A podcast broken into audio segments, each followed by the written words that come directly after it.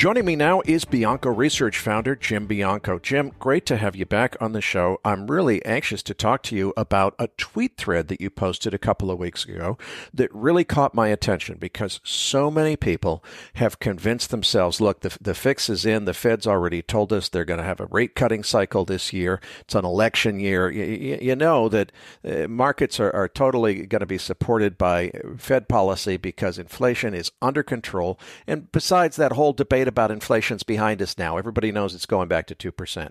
You don't think so. Tell us why not.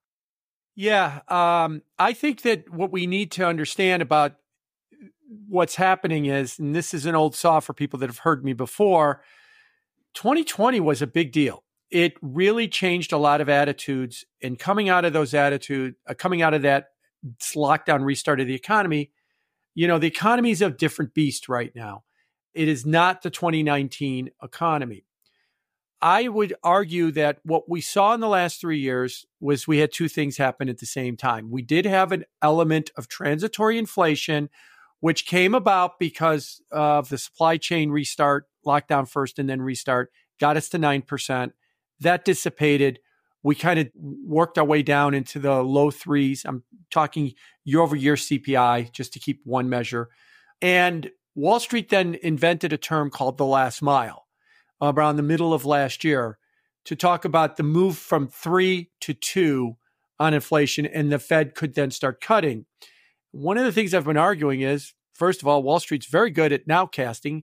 And for those who are not familiar with the term, nowcasting means forecasting something that just happened and say it's about to happen, where a forecast is predict something that hasn't happened that will happen. A nowcast is we got to 3% inflation in June of 2023, year over year CPI. That's the low. The low in the cycle was seven months ago. Uh, I think we're going to hold that low through the February number, possibly through the March number, and maybe even until the fall. And yeah, I understand we're at 3.1. And this whole last mile argument, so we go from three to two. No, we invented the, the term right as we hit the low. Now, why do I think we hit the low? I think there's three big things. One is let's call it the base effect. If you look at the and the numbers from a year ago, you've got a four tenths that you had in February of 23, but you've had a big run up in gasoline prices in February of 24. So things like the Cleveland Fed and others that forecast CPI are saying that we should have another four tenths number. Okay, that means we'll have another 3.1. Well, then after that, you look at March, April, May, June, July, there's a lot of point ones and a lot of point twos from a year ago. So we're going to be dropping some very, very low numbers. And even if we print points ones and point twos, we're still stuck at three. If we print point twos and point threes, we start drifting higher. Gasoline prices are definitely working against us. The base effects working against us. And the other big one I've been pushing back against is everybody looks at owner's equivalent rent and they say that's about a third of, or shelterish is about a third of, of CPI, and that that's got to fall because all the real time measures like apartments.com, Zillow, you know, maybe even Case Shiller, they've all been coming down on a year over year basis so that those numbers will come down because they've been printing four tenths, five tenths, six tenths every month and that will help reduce inflation. I said we've got the metric wrong. We should be looking at cumulative gains, not year over year gains. If you look at cumulative gains, the big gains that you see saw in uh, rents and in home prices from two years ago haven't filtered through into the CPI numbers. So while CPI is saying that housing inflation is up 18 to 20 percent, the real time measures are saying it's more like 30 percent. So you've probably going to see stickier housing inflation, not necessarily rising, but stickier, which means you're going to print more five tenths, more four tenths, and that will keep the inflation rate up. So what I'm arguing here is that the inflation rate at 3.1 still hasn't taken out its June of 2023 low. If it doesn't do it in February, the runway's got some very, very low numbers that we could definitely see us holding 3%. Now, what changes that equation? I like to say, call me if crude oil prices collapse. Call me if the economy takes a serious downturn.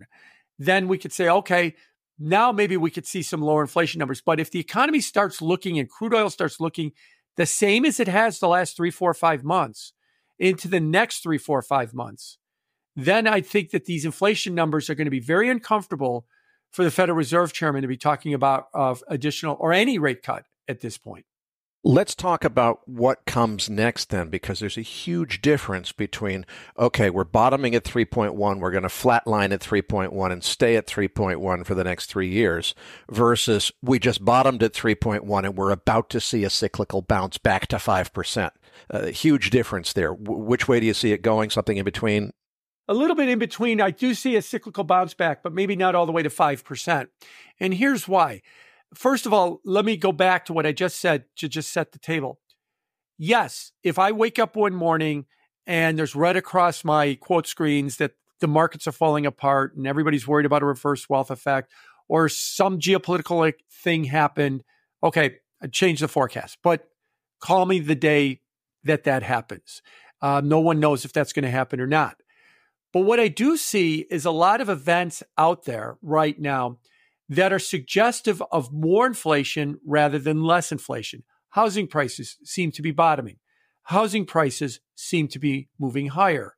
What that's telling me is a 7% mortgage. I know that the baseline assumption everybody has is a 7% mortgage is killing everybody. Maybe not.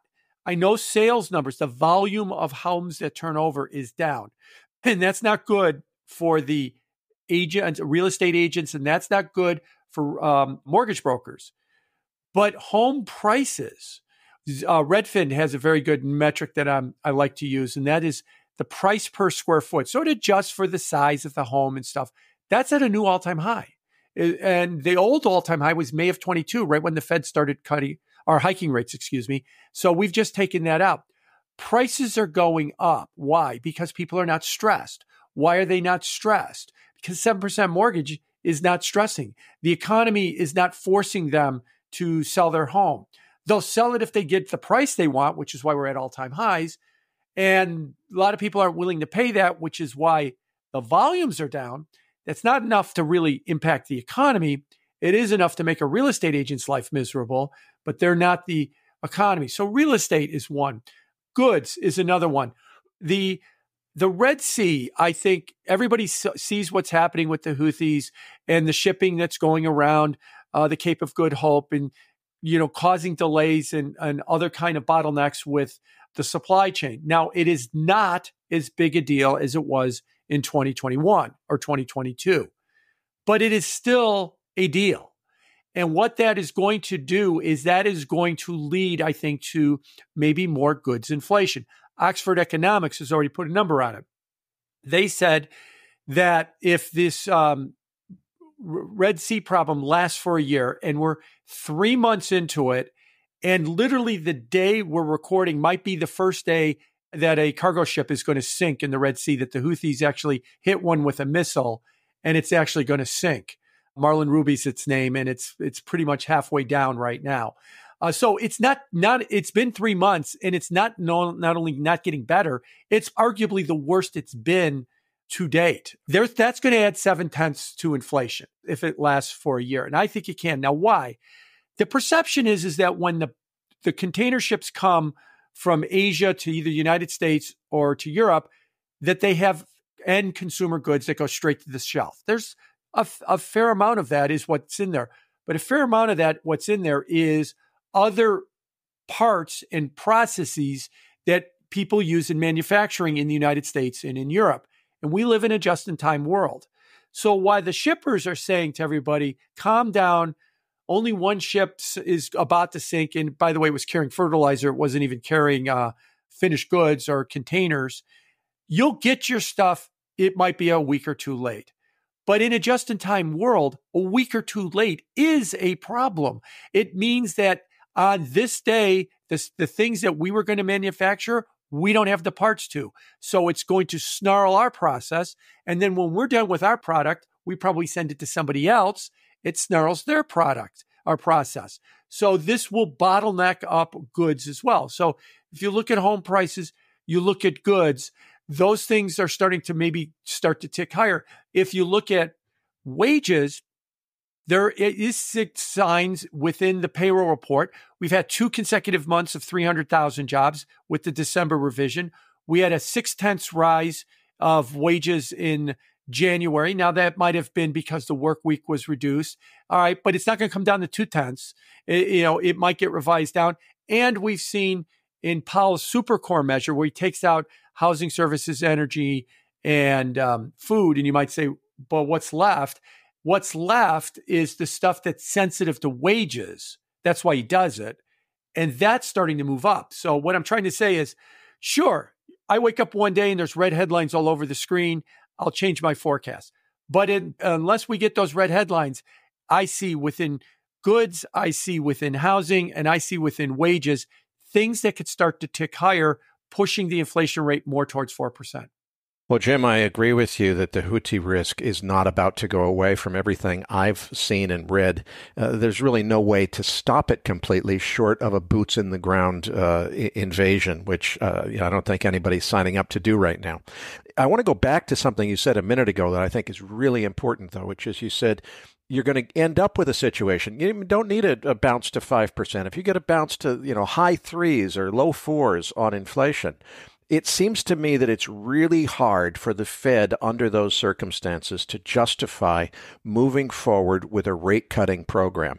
Now, I think, I asked Mike Green about this last week. Mike seems to think, you know, he said, oh, if you look objectively at the SOFR futures option surface, people are discounting that there is, uh, you know, a possibility of rate hikes instead of cuts this year. Maybe you and Mike Green and really smart people like that can see this, but my read of the room is most of the professional investment community is in a complacent situation where they feel like, look, it's an inflation year. The Fed already announced the cycle of rate cuts is coming this year. There's no way they're going to back out of it. We have to have rate cuts. That seems to me like everybody could get caught on the wrong side of the boat, not seeing what might really be coming. What do you think?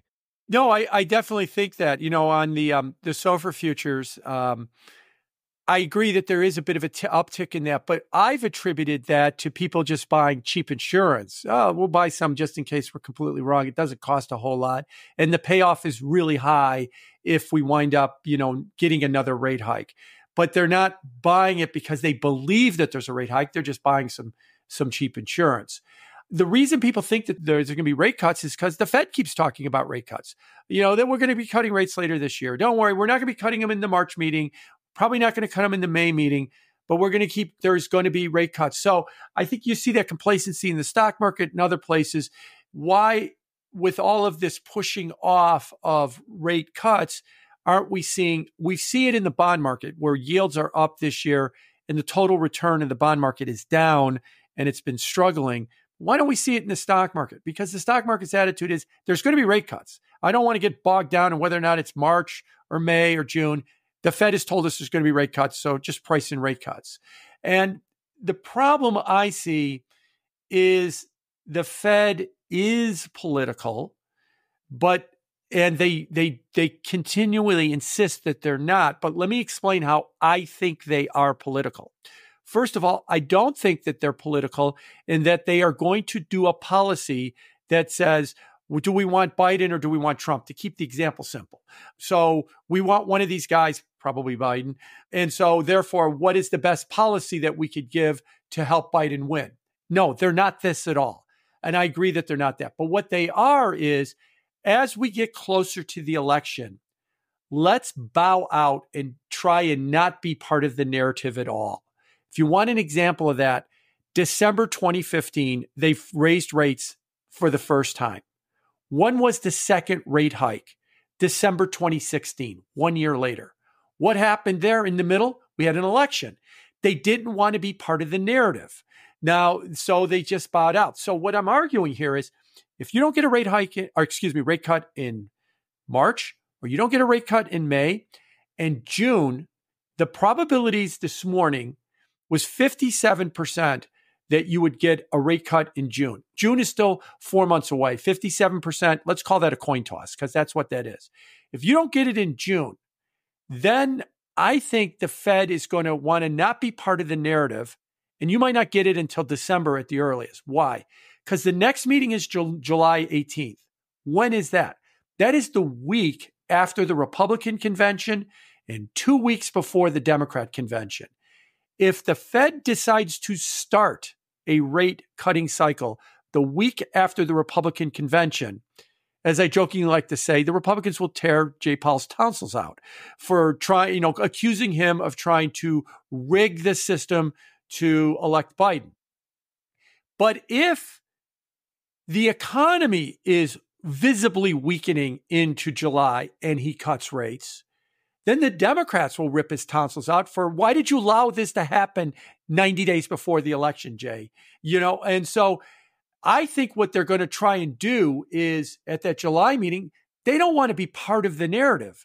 Now, uh, what I'm differentiating this from is if they had already started cutting once or twice, and we were talking about a third cut in July, that's far different than starting a rate cut cycle in July.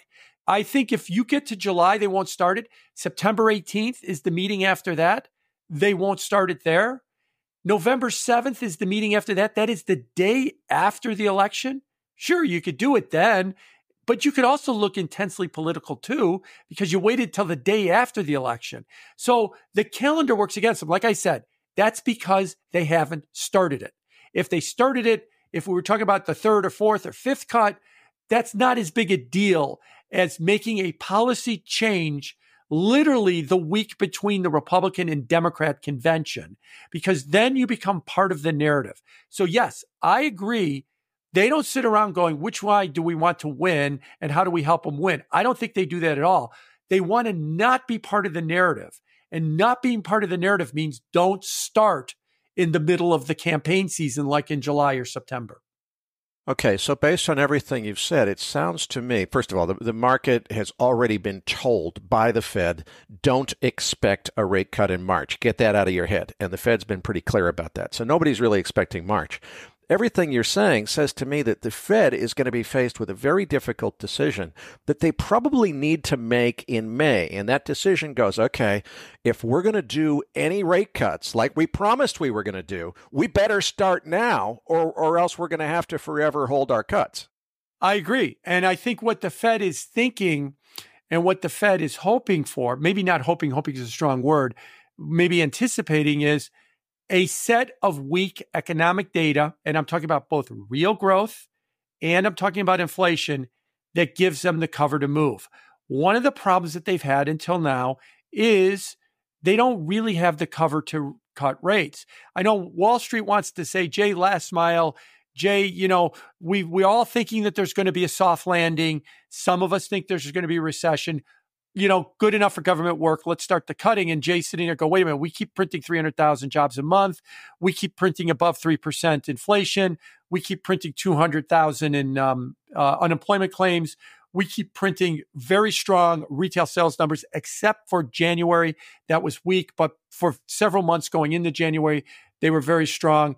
And Jay's looking around going, we're not getting the data to cut. We're not getting the data to cut yet. So maybe what they're hoping for is by May, we get a weak number you know, or I'm wrong about uh, what I just said about inflation. And we do print two nine, two eight seven, and it looks like no, there really is a last mile on its way to two.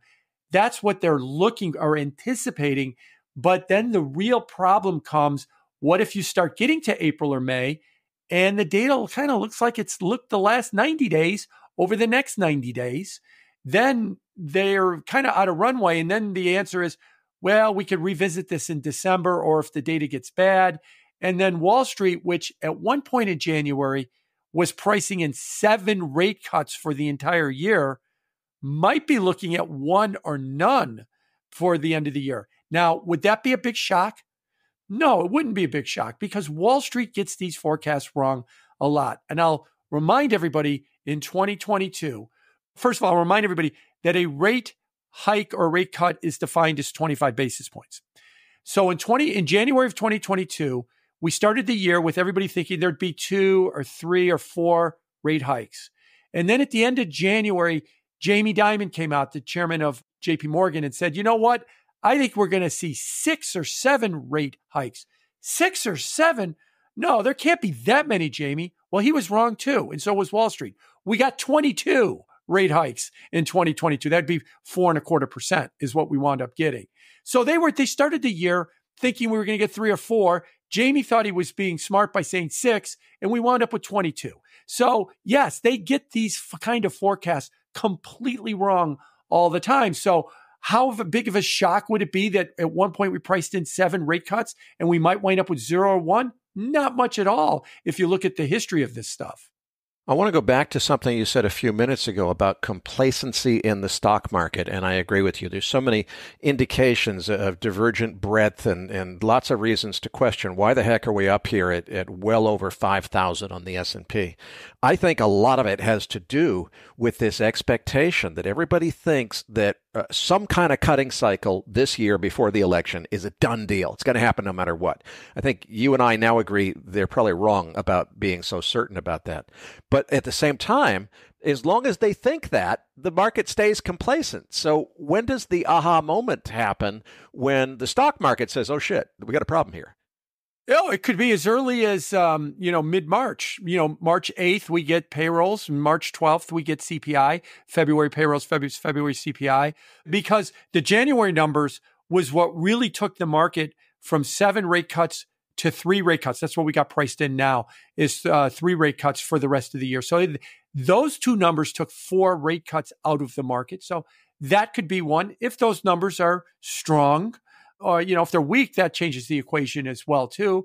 But i think that over the next 90 to 120 days if we don't see that data really giving the fed the opening that they need like i said july could you have a rate cut? Sure. If it's not the first one especially if it's the third one you could definitely have one in july or september. But i don't think the fed could really want to start there because they'll be swallowed up as part of the narrative, you know, and one side or the other will accuse them of trying to rig the economy to get the, their favorite candidate elected, even though I don't believe that that's what they're doing. Now, why is it that rates matter so much? Because a lot of people say to me, oh, it's about AI and it's about strong earnings. And that's what's really driving the stock market and stuff. Yeah, that, well, that, that does help. And that definitely has caused the Mag 7 stocks to separate from the other 493 stocks in the S&P. But uh, uh, you know, long term studies of the stock market say, given the current level of valuation, given roughly the current level of interest rates, what is it that you can reasonably expect the stock market, the whole stock market, Mag 7 and everything, can you expect it to do over the next three, five, seven years? About an 8% per annum return. Goes up 8% a year. It's a little bit above that right now, but there can always be a correction along the way. And it doesn't mean you have to have 8% every single year. You just average out about 8% uh, per annum. You went down big in 22, up big in 23, you know, and that actually averaged out to about zero. Well, if interest rates, and let's keep the example simple, money market funds at 5.3%, that's like 70% of what you're going to get out of the stock market. That's what's bothering the stock market. There's money pouring in. And I was just right before we started talking, was looking at the latest numbers uh, on money market flows, and they're still pouring money into money markets. And I know that there's people on Wall Street screaming, there is no alternative. You got to get out of these money market funds. And the argument you'll hear from people is, well, that was 2019's argument when these money funds were yielding 10 basis points. But now that they're yielding 530 basis points, and that's like 70% of what I can get in the stock market. Thank you very much. I'll take a $1 NAV every single day and take 70% of the stock market's gains. So Wall Street would love the Fed to get the competition out cut these rates so they could start screaming Tina louder to everybody to say you've got to get into risk assets because that's the only place that you're going to get a return. And as that reality comes in, that that competition is going to stick around for a while and all that money that's in money funds you know the uh, the the cash on the sidelines argument that you hear which by the way I've been in the markets for over 35 years. In my first day in the markets, people told me about cash on the sidelines, and they're still telling me about cash on the sidelines. You know, that argument might go to, yeah, there's a lot of money on the sidelines in money market funds, and it's going to stay there because that 5.3% yield isn't going away and they're very happy with that. Okay, so the first big conclusion is if the Fed's going to cut at all this year, they need to start in either May or June. And nobody thinks March is going to happen unless there's a big data surprise between now and then. Let's come back to that March 12th CPI uh, data release that's coming up in just a couple of weeks. Um, what happens if we get a second hot CPI print in a row, meaning meaning something above expectations? Does that panic the market as oh my gosh, something's different than we thought, or is it kind of shrug it off? Because it seems like last time the market started to panic on that hot CPI print. It only lasted a day, and they're like, ah, nah, it's just you know one one print's not a trend. Right now, I I will say though, if I was to split the baby here, the stock market freaked out for a day and then recovered the bond market sold off hard on that big hot CPI number and never really recovered. It's still at essentially the same levels. It's been trending sideways after the sell off since that big hot CPI number. And let's remember that that was a four tenths number, uh, three tenths core. Now, going into the March number, I suspect that the consensus, because gasoline prices nationwide are up about four and a half percent versus January into February. And they're about 3.2% of CPI. So if you multiply 4% by 3.2%, you wind up getting like 0.15. So almost one between one tenth and two tenths of that inflation rate is gasoline alone. In January, that was zero. So it's it's definitely putting a positive wind into the number. So I suspect Wall Street's going to be looking for a four tenths number and probably close to a three tenths number on uh, core. And if we get those numbers, uh, you know, we might breathe a sigh of relief and go, oh, at least they were consensus. You go, but wait a minute, these were kind of big consensus numbers, and they're not really helping the narrative to get that last mile going so we could beat on Jay to cut rates in May or June. But if we get a beat at, with those level of numbers, that would be very worrisome, I think, for Wall Street at this point. And what we've been seeing with the numbers lately is a lot of uh, beats. In I'm talking about over the last two or three months between PPI, CPI, and PCE, we've been seeing consistent beats. So even if we don't, even just keep in mind that what Wall Street should be expecting on that May 12th number is a fairly hot number because of the rise in gasoline prices. Okay, so it seems pretty clear that economic data generally is going to be particularly important this spring and into the summertime. So let's talk more about that. And specifically, I want to expand this because what people often forget is, you know, especially as you're looking at something like the, the U.S. dollar index, you've got to look at the economic data, not just in isolation at U.S. data, but how does it compare with what's going on in the rest of the world? How does the U.S. look? Because that's really what determines where the dollar goes and, of course, where the dollar goes dictates a lot of where asset prices go. So, what does the economic data globally look like? How does that, you know, relate to what we see in the U.S. and what does it mean for the dollar? So, let me go back to my what I said at the top. Coming out of 2020, things changed. Uh, change does not mean worse. One of the things that we've seen is the savings rate in the United States was it from 2010 to 2020 it averaged 6%. Now it's averaging 4% since the beginning of 22. That's where I got that number that I said that we used to spend 94% of every dollar we made, and now we're spending 96% of every dollar we made. And not surprisingly, from 2010 to 2020, personal consumption as a percent of GDP was 67%, and now it's 69%, 2% points higher. And this all these numbers are after inflation. So it's not just that, you know, inflation. This is we're buying more units of things. We're buying more stuff. We're buying more services. Uh, we are spending more money. Coming out of 2020, maybe it was PTSD or something else. Maybe it was a belief that, you know, if things go bad, the government's going to mail me money because they did the last time. So I want to enjoy my life. I want to buy things. I want to revenge travel, doom spend, whatever we want to call it but we're spending more money and the economy is staying much hotter than what we've seen before. And that's why, as you look at the global economy, you see a very interesting pattern developing. We're spending more money. The rest of the world is not. They're spending the same levels that they did pre pandemic. Now we've got more remote work.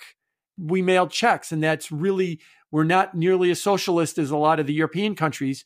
And that was really different for us to do than maybe that for them to do. I'm just throwing out ideas as to why we're spending more money. There's no definitive answer.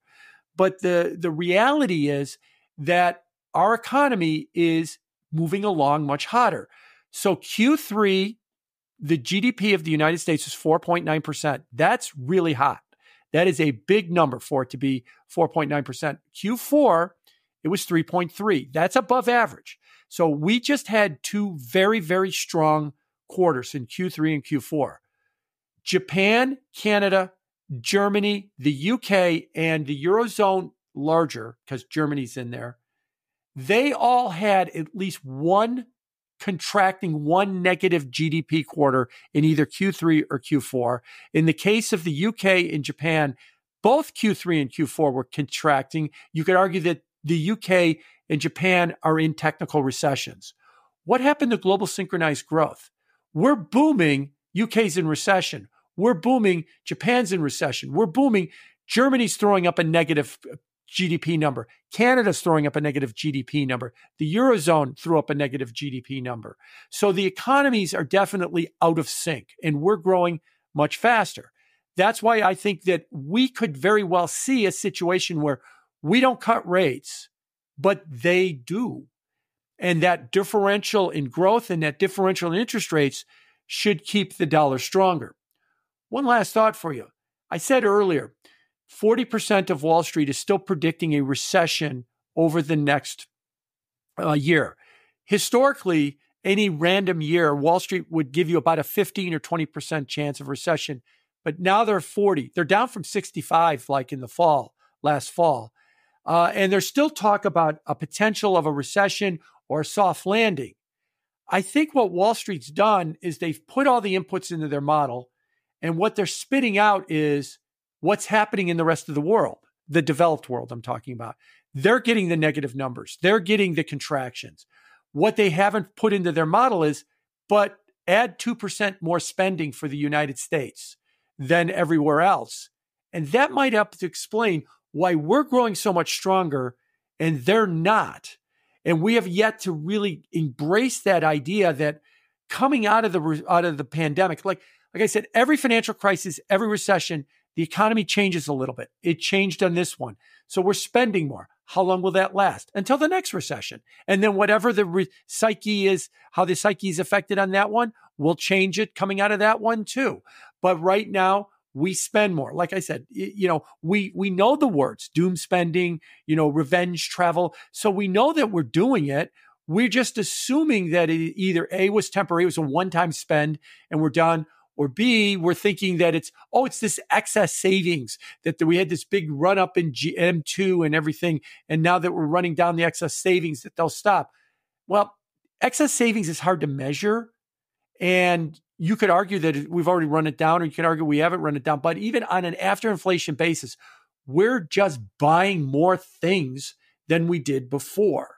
And, you know, maybe I'm wrong on the rationale, but the data is pretty clear that the spending is definitely stronger. And that's why it's showing up in the Fed not getting the numbers to cut and they're not changing their spending in the rest of the world. And they are getting some very low and contracting kind of GDP numbers. Jim, tell me your outlook for the dollar index. We're just barely below 104, which is a key technical level. It was trending down for a couple weeks, but today, Wednesday, the day before our listeners hear this, looks like it's starting to maybe tick back up again. I think we're at an important level on the dollar index, and I could see it breaking out and I could see it going higher. You know, 105, 106. I'm not, you know, in a in a massive camp. But again, if we're stronger and we have higher interest rates and they're weaker with lower interest rates, that differential should produce a stronger dollar uh, r- relative to all the other fiat currencies as we go forward. And that has largely been the case over the last couple of months that the dollar has been either sideways to slightly higher, and I think it will continue to be. Let's touch on gold because a lot of people uh, they they heard the Fed say, "Okay, we're going to cut rates." So many people were eyeing this gold chart, saying, "Boy, if we got a breakout above 2100, that that completes a cup and handle pattern. It's you know all the gold bugs are excited because it targets 2700 plus as far as where the the next upside move might go. Everybody got excited about that dot plot release and levered up their gold position, saying, "Okay, the fix is in. It, it's got to happen this year. This is the year that it's all going to happen." Seems to me, based on everything you're saying saying, that's nothing close to a sure bet. So, what could this mean for precious metals?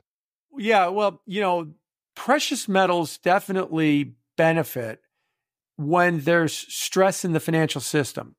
Stress can come in many forms. It could come in the form of, of too high inflation or financial crisis, geopolitical problems, political problems, whatever puts stress in the system. If what I said is correct in that you're not going to see stress in the US to the extent that the economy stays strong, but inflation stays elevated and the Fed can't cut.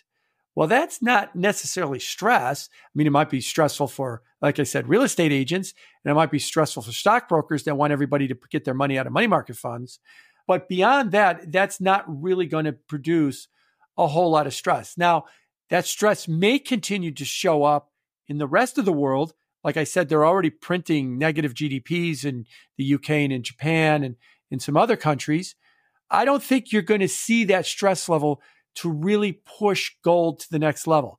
Sure, it could still hover around the low 2000s range where it's been lately, but are we getting ready to go to a 22, 23, 2400 on gold? Like I said, call me when we got the, the, the blood red all over the screens and bad things have happened. And like I said, I can't predict that any more than anybody else can. I can only react to that. So that's what you're back to hope, but hope is not a strategy. You know, hope that something bad happens and that will push up gold. And if it doesn't, gold is, I don't think, predetermined to head higher. But what I didn't say was necessarily uh, that it would sell off. I think it will just kind of stay in this range right here. And actually, what I'm arguing is probably the most frustrating of all calls. Go up, okay, I could do something with it. Go down, I could do something. I could sell it. I could add to my position. Go sideways, and that's probably the most frustrating of all the calls. Jim, I can't thank you enough for another terrific interview, as always. Before I let you go, though, please tell us, particularly for our institutional audience, more about what you do at Bianco Research. You're one of the top macro fixed income guys in the entire industry. What are your research products about? What's on offer at biancoresearch.com? So, two things. BiancoResearch.com is my business that I've had for 26 years. It is a macro business, it is an institutional service and that kind of hints at the price. But if you're more of a retail customer and don't want to pay for institutional service, I am very active on Twitter uh, on a whole range of topics as well, talking about the topics we discussed and a lot of other topics. Along the way, too, we have an ETF. It is our partner on that is Wisdom Tree. I manage a thing called the Bianco Research Fixed Income Index. It's a discretionally managed index. And Wisdom Tree has an ETF, WTBN, Wisdom Tree Bianco, Nancy, WTBN, that tracks my index. It is a fully invested fixed income index. The largest sum of money in the world is fully invested fixed income money. We're trying to position ourselves based on some of the views you've heard me discuss here to outperform. We are outperforming this year. Uh, I would say we're also down on the year because the bond market is down a lot on the year. We're just down less. But I do think that ultimately the bond market will rebound and it will go up higher. BiancoAdvisors.com is where you could find out more about the ETF, about the index and the ETF. So Bianco Research is our research business. Bianco Advisors is our ETF business. And you can follow me on Twitter at, at Bianco Research or on LinkedIn at Jim Bianco or Bianco Research on YouTube.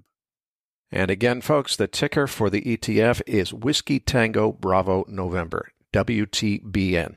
Patrick Ceresna, Nick Galarnik, and I will be back as MacroVoices continues right here at macrovoices.com.